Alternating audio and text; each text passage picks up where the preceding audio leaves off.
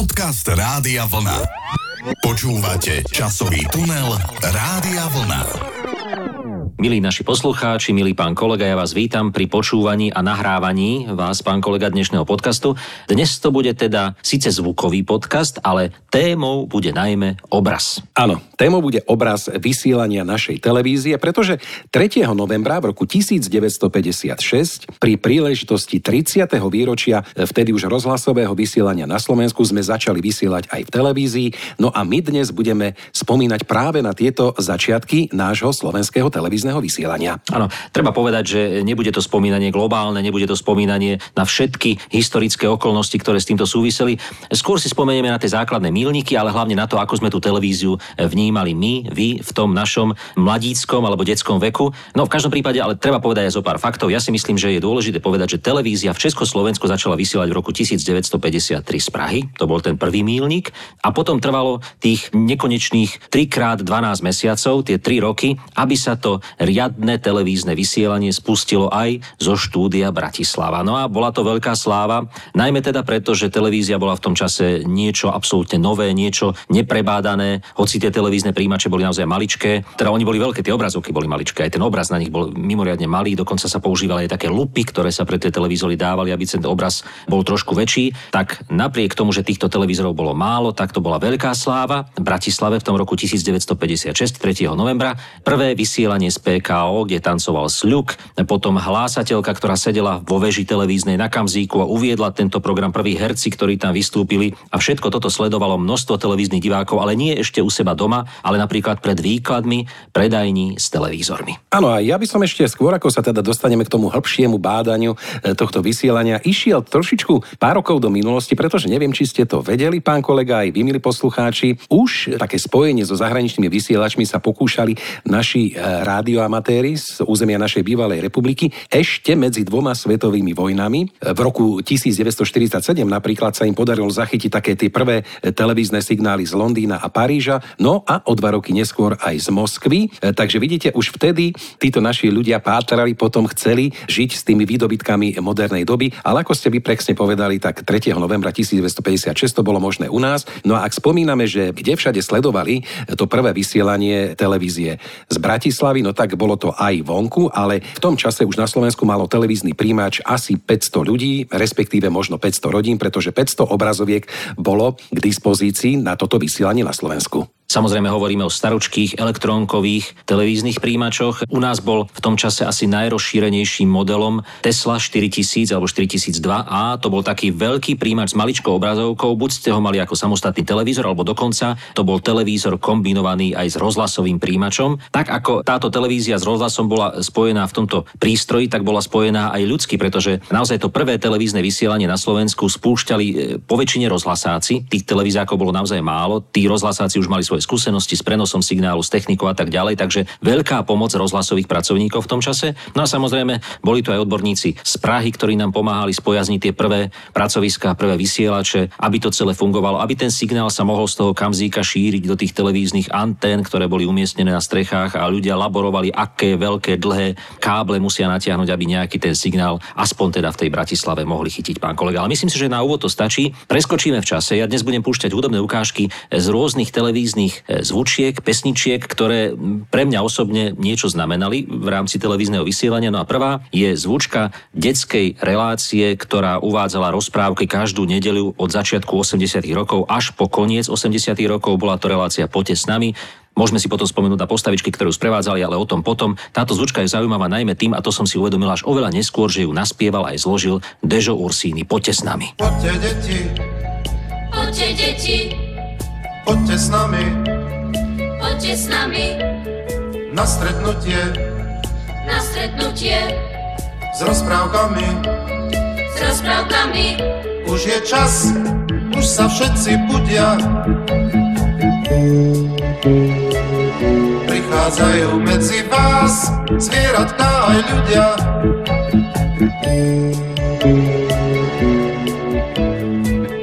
Už je čas, my sme totiž presní.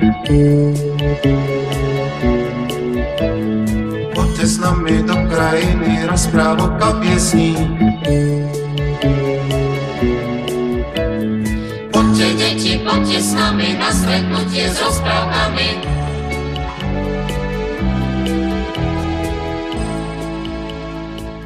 Dežo Ursíny, poďte s nami. To bola rozprávková bomba, ktorá nás každú nedelu ráno budila a potom samozrejme pre tých, ktorí sme chodili do kostola, to bola aj trauma, pretože sme museli opustiť niekedy pri tej poslednej rozprávke. Častokrát bežala Arabela v čase, keď sme museli odchádzať, ale o tom potom.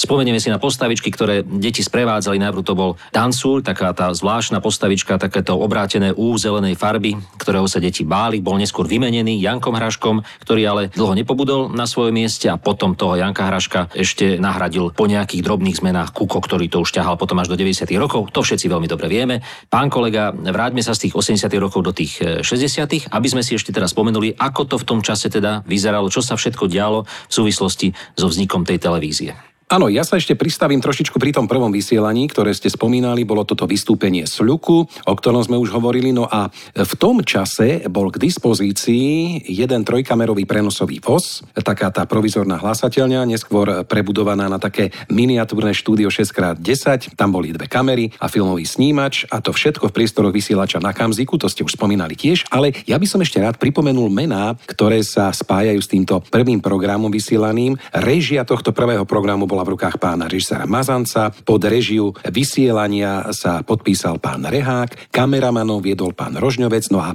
hlásateľské kreslo obsadila známa hlásateľka a recitátorka pani Hilda Michalíková.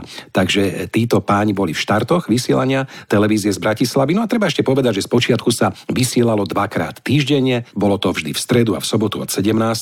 No a po roku takého toho pokusného vysielania sa teda okrem pondelka vysielalo každý deň a v roku 1962 pribudlo na Slovensku aj popoludňajšie vysielanie. Áno, to je rok, k tomu sa ešte dostaneme. Boli také dva mílniky zaujímavé technické, že vlastne v roku 56 18. novembra, to bolo vlastne niekoľko dní po spustení vysielania sa uskutočnil prvý športový priamy prenos. Bol to futbalový zápas, futbalové derby v bratislavskom Slovane, Slovan a Červená hviezda a toto bol prvý naozaj priamy prenos, bola to taká veľká zaťažkávacia skúška, či to teda tie káble vydržia, či tie kamery budú dostatočne umiestnené, či to tí diváci budú pozerať. Podarilo sa. No a potom v roku 1957 15. mája sa uskutočnila taká veľká vec v televízii, pretože bola prvýkrát odvysielaná televízna inscenácia z televízneho štúdia Bratislava a bola to inscenácia s názvom Dovidenia Lucien. Ale zaujímavé samozrejme na tomto bolo, že tá inscenácia nebola vysielaná zo záznamu, nenahrávala sa dopredu na nejaký záznam. K tým záznamovým materiálom sa ešte dostaneme, ale vysielala sa naživo. To bolo zaujímavé, že vlastne herci to hrali ako v divadle, kamery to snímali, muselo to byť výborne naskúšané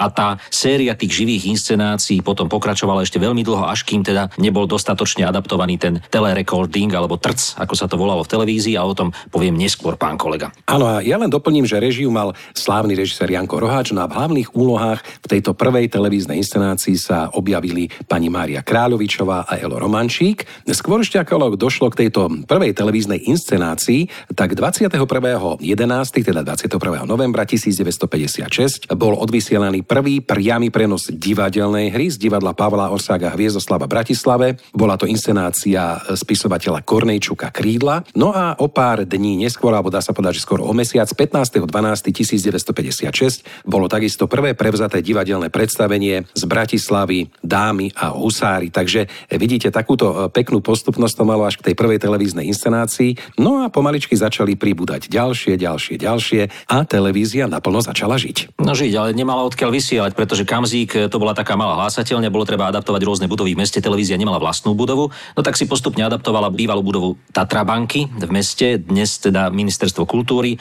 tam si zriadilo prvé štúdia, takisto si adaptovalo bývalú židovskú synagógu na e, Rybnom námestí, ktorá už nestojí, tam malo ďalšie štúdia, odkiaľ sa práve tieto inscenácie naživo potom vysielali. A mnoho iných budov v rámci Bratislavy, kde mali sklady, kde mali filmotéku, kde mali archívy. Mnohé boli napríklad Lodenica pri Dunaji v blízkosti Nového mostu, dnes tá bola niekoľkokrát vytopená aj s archívmi, ktoré v nej boli. Potom sklady techniky, ktoré boli úplne na opačnom konci mesta. Skrátka, mnoho, mnoho budov, až kým teda nedošlo k tomu, že začali pomaličky budovať telecentrum v Blínskej doline. Ale ešte v roku 1962 zároveň adaptovali aj budovu, takú veľmi zaujímavú budovu kultúrneho centra kresťanských učňov, ktoré kedysi v 30. rokoch vzniklo. A túto budovu si Košičania prispôsobili na prvé televízne štúdio zase v Košiciach a to bolo 14. 4. 1962. No ale teraz, pán kolega, opäť jedna hudobná ukážka. Je to taká veľmi známa pieseň zo seriálu Safari. Určite si ho mnohí pamätáte. Bol to seriál o ľuďoch a o zvieratkách a, a nejde tak ani o to, o čom bol, ale kto túto pieseň naspieval. A opäť to bol jeden významný spevák v tom čase, Peter Lipa, Safari. Safari, safari.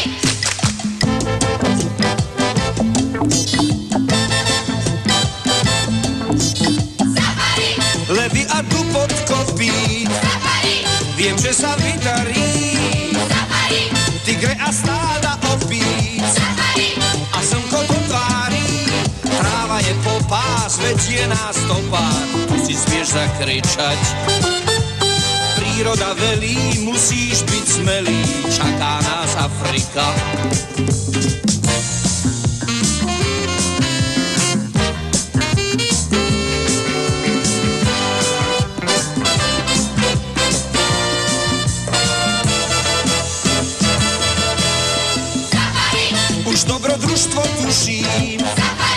Chlapci a dievčatá, to dušu krásne vzruší.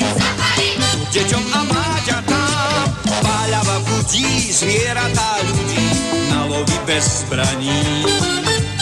Príroda velí, musíš byť smelý, poďme ju obrániť.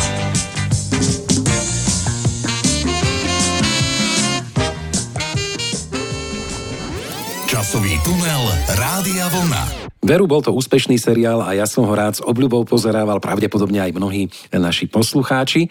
Ja sa trošičku ešte pristavím pri tých Košiciach, ktoré ste spomínali. Pán kolega, mám tu zo pár informácií aj z vysielania tohto štúdia, pretože začiatok teda bol 25.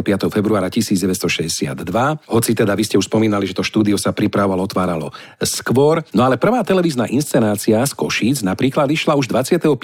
júla. Bola to inscenácia spisovateľa Kákoša Vietor do tvári. No a prvý program tohto štúdia z Košic v celoštátnom vysielaní sa vysielal 27. augusta 1962.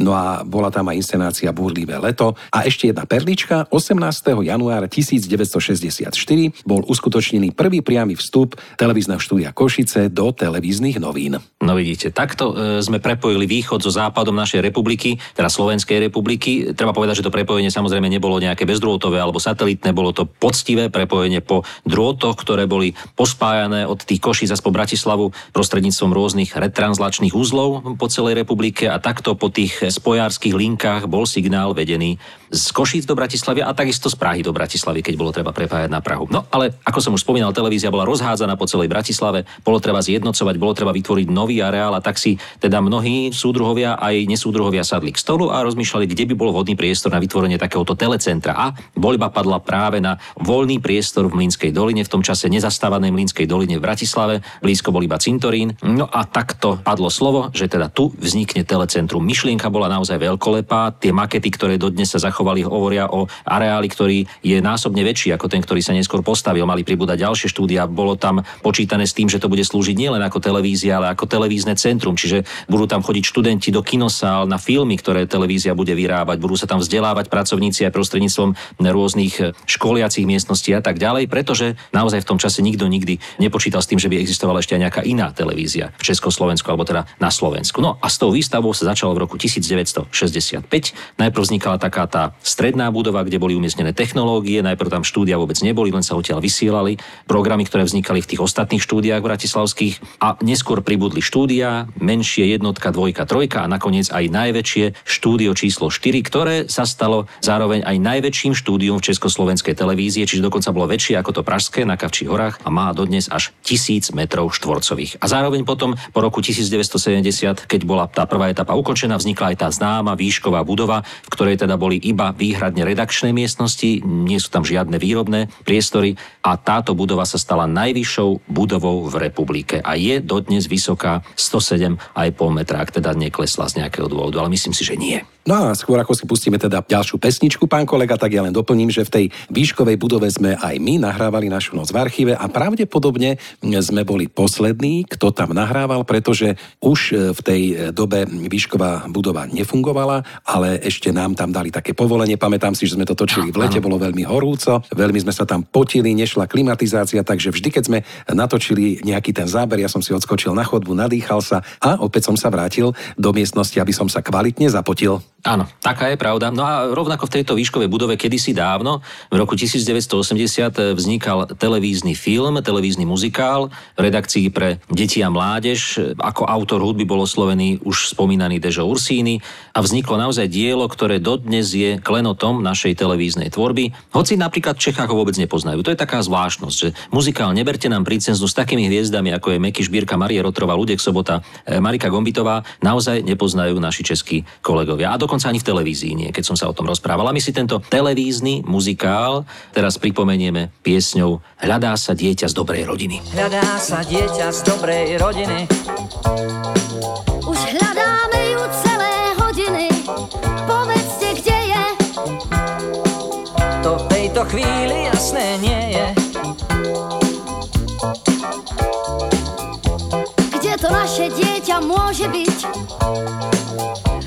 Prehľadajte v meste každý byt.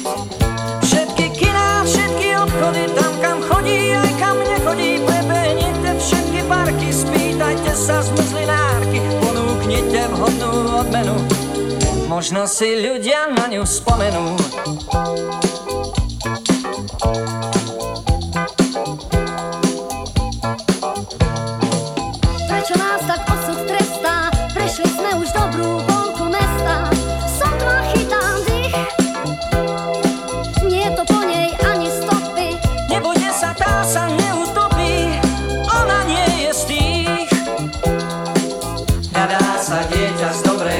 Rodiny, hľadá sa vzácny poklad jediný, nik nevie, kde je. Zdá sa, že niečo sa s ňou deje.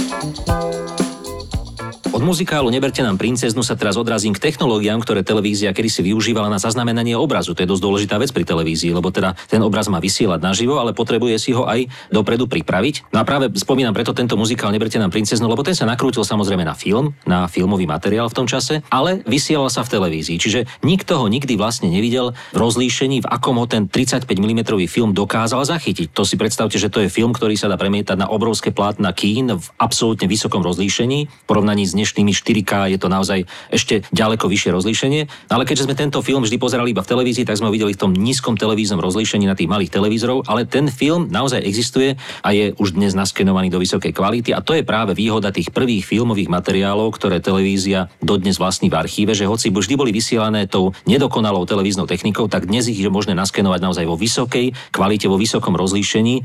A až po tých mnohých rokoch, odkedy tieto filmy vznikli, ich môžeme vidieť naozaj v plných detailoch a v plnej kráse, čo je taká zvláštnosť. Hoci tie novšie materiály, ktoré prišli potom, tie magnetické záznamy, ako sú napríklad e, magnetofénové pásy dvojpalcové, tzv. televízne Ačka alebo Cčka, jednopalcové široké pásy, ktoré sa na takých veľkých kotúčoch zakladali do veľkých magnetofónov a prehrávali sa až neskôr k videokazetám, betakamov, tak to sú pásky, ktoré už teda zaznamenali televízny signál iba v nízkej kvalite. Ale spomeniem ešte takú tú zvláštnosť, to bol ten telerekording. Trc, na to sa zaznamenávali prvé inscenácie a prvé programy, ktoré boli vysielané v televízii. Bol to systém, kedy naozaj kamera snímala záznam, teda už elektronická kamera, ten sa premietal na televízore alebo na monitore a týmto monitorom sa pomocou filmovej kamery na klasický film na jednotlivé políčka tento obraz z televízora zaznamenával a vznikol vlastne televíznou kamerou snímaný film, ktorý bol analógovo zaznamenávaný na optický záznam, na filmový záznam. Bolo to náročné najmä pri takej inscenácii, kedy bolo treba v istom momente vymeniť ten film, lebo došiel a bolo treba založiť nový, ale inscenácia bežala ďalej počas toho živého vysielania, takže to nahrávanie sa prerušilo, inscenácia bežala ďalej a ten kúsok tej inscenácie, ktorý potom chýbal, kým sa ten film vymenil, sa musel ešte raz po skončení inscenácie znovu hercami zahrať a doplniť sa tak ten chýbajúci záznam alebo chýbajúcu časť inscenácie. A tento telerekording vlastne potom zanikol s príchodom prvých magnetických záznamov na konci 60. rokov. No, povedali ste veľa technických informácií, aby sme sa nestratili v záplave len tých technických vecí. Mám tu jednu takú zaujímavosť, milí poslucháči. Dôležité dôležitým medzníkom nášho vysielania na Slovensku bol 14. február v roku 1970, kedy sme zaznamenali prvé vysielanie vo farbe v sústave Sekam z lyžiarských majstrovstiev sveta v klasických disciplínach vo Vysokých Tatrách. Videli ich diváci v asi 30 krajinách sveta. No a ako hovorí história, tak v roku 1980 dosiahla už farba 73% celkového objemu vysielania. No a ďalší významný dátum ešte v tejto histórii, skôr ako si dáme nejakú peknú pesničku, je 10. máj roku 1970, ktorý patril začiatku vysielania druhého programu. No a počet koncesionárov STV slovenskej televízii stúpol v tom čase z pôvodných 794 na 720 tisíc. To je už pekné áno, číslo. Áno, áno, múdro ste to povedali, pán kolega, televízne vysielanie, dokonca sme v tom predbehli aj Česku, časť našej československej televízie, trošku nám kolegovia ešte závideli, že sme to televízne vysielanie farebné spustili u nás. Bolo to trošku komplikované, najmä na tom štrbskom plese, kde sa tie majstrovstvá sveta konali, pretože signál sa síce vysielal vo farbe, ale zaznamenať sme ho častokrát vedeli iba čierno-bielo a odvysielať následne, čiže museli sa na tom štrbskom plese priamo v tých prenosových vozoch vybudovať aj e, laboratória, ktoré vyvolávali filmy, spracovávali niektoré sa posielali do Košic, niektoré do Bratislavy a takto sa teda spustilo toto farebné vysielanie, aj keď teda počet farebných televíznych príjimačov asi ešte nebol taký veľký v tom čase v Československu, ale vysielali sme farebne. A potom ten druhý program to už e, zaviedol pravidelne. Ten začal vysielať farebne, pretože začal vysielať z nového vysielacieho pracoviska práve v tej Mlínskej doline potom roku 1970. No, dobre, stačí tej techniky, pán kolega. Teraz jeden farebný televízny seriál, opäť z druhej polovice 80. rokov, rozprávkový televízny seriál, veľmi často reprízovaný, ale tá pieseň nedá mi ju nepustiť, pretože bolo to objavné, bolo to niečo nové.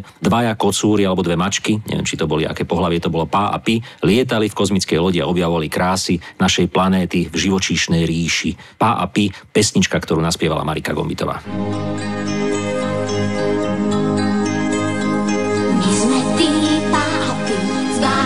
Rakety, my sme tá posádka, čo ide. My sme tá výprava z mačacej planéty, čo sa chce pochváliť, že pozná zem.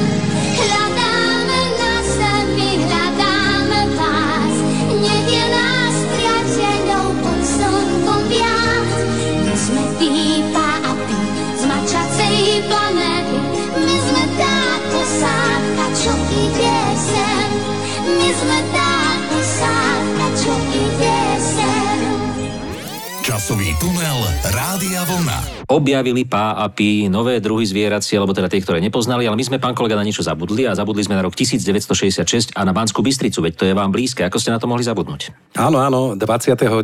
januára vznikla táto redakcia aj v Banskej Bystrici. Treba povedať ešte jednu súvislosť s Banskou Bystricou, že 27.8.1974 sa začal vyrábať aj dubbing v novom dubbingovom štúdiu Banskej Bystrici. Áno, televízia sa rozširovala, stávala sa fenoménom, ľudia si začali z Sovietskeho zväzu dokonca kupovať aj prvé farebné televízne príjimače. Ja si pamätám v tom čase, keď bežali večerníčky, no počkaj zajac a my sme mali doma iba čierno televízor. Ako veľkou slavou bolo, keď nás otec zobral do svojej práce, kde mali ten rubín, ten farebný televízor a my sme naozaj obrovským úžasom sledovali, aké je to vidieť obraz vo farbe. To bolo niečo ako dnes, keby sme videli možno, že hologram, ktorý sa nám zjaví v obývačke, aj to už je bežnejšie než vtedy farebné vysielanie. Televízory boli malé, boli ťažkopádne, boli častokrát pokazené v našich domácnostiach. Úplne bežné bolo, že ľudia sa chodili na televízne programy pozerať k svojim susedom, keď sa im televízor pokazil. No a keď sa takýto televízor pokazil, tak bolo veľkým úspechom, keď sa podarilo zohnať opravára, ktorý prišiel priamo do domu a televízor opravil. To boli také zvláštnosti. A takto sme sa nejak premotkali až tým rokom 80., kedy teda už sa veci začali hýbať aj v televízii. Televízia už vysielala spravodajstvo e, každý deň, vysielala ho z Prahy, samozrejme televízne noviny sa vysielali z Prahy, naše spravodajské šoty cestovali až do Prahy a tam sa naživo komentovali aj vysielali. A pán kolega, ja si myslím, že preskočme to obdobie a poďme k tomu roku 1989. Áno, presne tak, pretože vtedy sa udiali veci nevýdané, kedy napríklad 25. novembra 1989 bol odvysielaný už prvý priamy prenos mítinkov občanov na námestí SNP v Bratislave za uskutočnenie tých známych spoločensko-politických premien. To bolo naozaj dovtedy niečo nevýdané, keď ste mohli vidieť na vlastné oči, koľko ľudí sa v tej Bratislave zhromaždilo, že už teda tá cenzúra pomaly pomaličky, pomaličky, ale padala, alebo potom, keď vznikli tie slávne štúdia Dialog, kedy sme videli aj tých disidentov alebo oponentov toho rozpadajúceho sa režimu, tak to bolo čosi nezabudnutelné. Áno, televízia zohrala veľkú úlohu v tomto, aj tým, že sídlila vlastne na námestí SNP ešte stále v budove Tatrabanky a mohla priamo teda z toho balkóna snímať námestie, e, na ktorom sa odohrávali tie veľké mítingy, ale trvalo to chvíľku, kým sa to podarilo teda, lebo však e, bolo to do veľkej miery ignorované televíziou. Ja sa ešte vrátim o 20 rokov dozadu, takisto v roku 1968 samozrejme televízia zohrala veľkú úlohu, hoci teda bola veľmi rýchlo obsadená sovietskými vojskami aj tá pražská, aj teda budovy slovenskej televízie, vtedy sa nepodarilo nejakým spôsobom veľa e, vecí odvysielať, aj keď záznamov ostalo mnoho, teraz tých 60 rokov. Až po tomto roku 1989 sa vynorili aj kamerové a filmové záznamy, ktoré zachytávali udalosti roku 1968 a ten rok 89 znamenal teda nie len prechod k slobode, ale bohužiaľ v rámci televízie znamenal aj veľmi ťažké časy, nástup ťažkých časov, kedy sa dlho, dlho hľadal model financovania televízie, model riadenia televízia. Televízia v tých 90. Eh, rokoch začala veľmi rýchlo upadať, eh, dokonca sa uvažovalo o zrušení a predaji časti televízie, zrušení druhého programu televízie a tieto ťažké časy potom trvali celých 10 rokov, samozrejme v súvislosti ešte aj s nástupom novej politickej garnitúry, ktorej sa nepáčilo, keď si televízia z nich robila srandu a tak ďalej a tak ďalej. Čiže naozaj ťažké obdobie slovenskej televízie, ktoré viedlo nakoniec až k jej spojeniu s rozhlasom, ale k tomu sa ešte dostane pán kolega. Teraz si pustíme jednu ukážku, ktorú som našiel a je to naozaj pre tých, ktorí začiatkom 90. rokov pozerali televíziu a boli mladí alebo boli deťmi, tak toto určite budú poznať, pretože toto bola pieseň, ktorú si dodnes každý spieva. Hej vážení a milí, už z jazera vychádzajú práve príšeky priamo k vám. Veď stará povesť spomína, že si jedna rodina, z tej slávnej famílie nikdy nie je sám. Ak máš dobrodružstva rád, rodinou si kamarát, všetci o všetko sa rade s tebou podelia. Nemusíš sa vôbec báť, veď chcú ti pomôcť, chcú sa hrať, takto sa správajú iba tí najlepší priatelia. So slobodou prišiel aj Walt Disney na obrazovky slovenskej televízie a tieto lochneské príšery, aj potom Chip a Dale a Striko Drž groš, áno, tak to, bolo, to boli naozaj hity. No ale teda v tom 93. roku prišla veľká vec, e, naša televízia sa oddelila od pražskej sestry, od pražskej časti Československej televízie a vznikla nová inštitúcia Slovenská televízia, ktorá začala vysielať na dvoch celoštátnych okruhoch. Bola to veľká vec, najmä preto, že sme zrazu museli naplňať e, program 24-hodinový, neskôr samozrejme sa trošku obmedzil na dvojke. Tento program bolo ťažké vyrobiť v našich podmienkach, keďže financovanie bolo v tom čase naozaj minimálne. Už som spomínal tie krízy, ktoré nakoniec teda boli ukončené tým, že bol zjednotený novým vedením rozhlas spolu s televíziou a 1.1.2011 vznikla nová organizácia verejnoprávna RTVS, rozhlas a televízia Slovenska s lúčením verejnoprávnej slovenskej televízie a verejnoprávneho slovenského rozhlasu. A tým sa práve začali písať pre našu československú bývalú televíziu nové dejiny. E, ale pán kolega, neviem, či vy ste boli fanúšikom večerníčkov, lebo to by som chcel na záver, aby sme odišli od tých faktov k takému niečomu takému príjemnému, čo poviete. No tak áno, bol som ako každý, áno, keď som bol mladší. Aj všetky tie pesničky, ktoré teraz púšťate, tak spomínam si na tie, či už seriály, alebo možno aj rozprávočky, ktoré sa e, vtedy púšťali, takže dajte niečo ešte do placu. Na záver som to chcel práve povedať, pretože večerníček to je veľký fenomén. Je to vec, ktorá nie je úplne bežná vo svete, aj keď teda na tom našom východnom bloku tie rozprávky mali aj svoje zvučky a tak ďalej, ale teda bola to najprv rozprávka na dobrú noc, ktorá nemala pravidelné vysielanie, nemala skôr rozhlasový charakter, nejaký herec alebo herečka čítali deťom príbehy na dobrú noc. Až v roku 1965 začala vysielať Československá televízia pravidelný večerníček. A keď si máme spomenúť na zvučky, ktoré teda večerníček uvázali, tak naozaj pamätníci spomenú na takého ježka, ktorý hral najprv na klavíri a rozsvecovali sa okienka v paneláku, to bol taký ježko. Potom to boli takí pletení panáčikovia, ktorí vyskakovali z košíka so šitím a zažínali lampičku a nakoniec teda v roku 1975 vypísala televízia konkurs na novú zvučku a víťazom sa stal deduško so psíkom od dramaturgičky Anny Minichovej. No a samozrejme diváci ho spoznali veľmi krátko po spustení pravidelného farebného vysielania v roku 1977 a táto zvučka sa stala naozaj kultovou a dodnes je vysielaná autorom hudby Jaroslav Celba a výtvarníkom bol Ladislav Čapek. No a ja len teda pripomeniem, že túto zvučku sme úspešne pred niekoľkými rokmi zdigitalizovali, znovu sme ju nasnímali a dnes ju vysielame v plnom HD rozlíšení krásnu večerničkovú originálnu zvučku nášho dedučka Večernička. No tak krásne ste to zakončili, toto spomínanie na výročie vysielania slovenskej televízie a som teraz už zvedavý, čo si dáme na záver, s čím sa rozlúčime, pretože malo by to byť niečo také pekné, príjemné, televízne a možno aj kultové. Takže, pán kolega? Áno, ja len teda možno urobím takú drobnú upúdavku, že budeme sa ešte v našom podcaste baviť aj o televíznych seriáloch a tu by som chcel spomenúť jeden najdlhší televízny seriál, ktorý televízia odvysielala. Neviem, či pán kolega si vôbec len typnete, aký by to mohol byť televízny seriál. Mm, no tak to netuším, netuším. Tak tých seriálov bolo veľa samozrejme. Nie len, že odvysielala, ale aj ho vyrobila. Takisto to bol Večerníček a predstavte si, Škriatok Klinček a Slimák Maťo, tá známa animovaná rozprávka, mala až 100 dielov. To je naozaj rarita, to je, povedal by som, taká vec, o ktorej málo kto tuší a to už je možno taká uputávka na náš ďalší podcast, ktorom sa budeme venovať aj televíznym seriálom, ale teraz už poďme k tej poslednej hudobnej ukážke.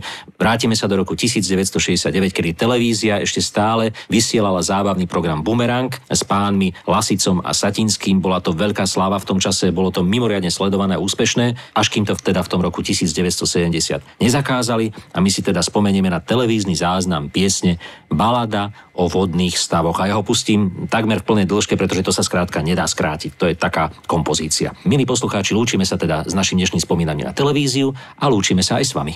Majte sa krásne, do počutia. Do počutia.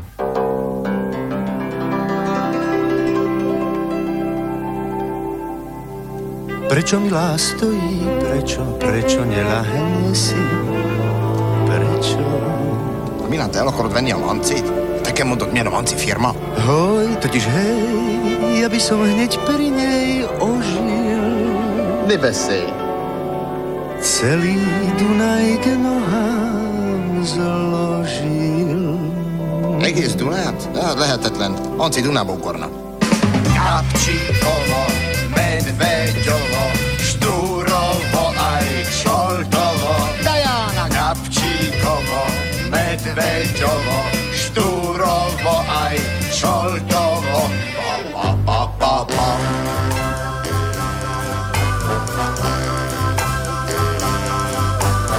Dunaj klesá pri komárne,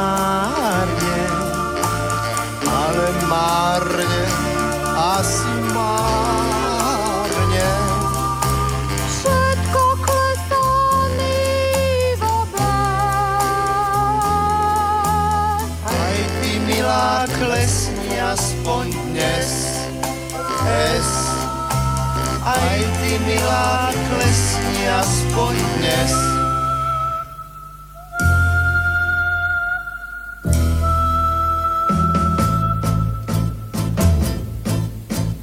Meter dvadsať, mm, v Gabčíkove. Metr 15 v Medveďove. Meter desať, pri Štúrove.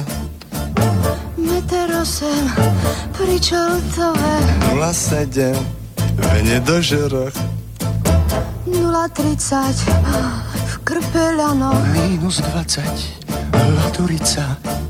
Čo vy na to, pán Lasica?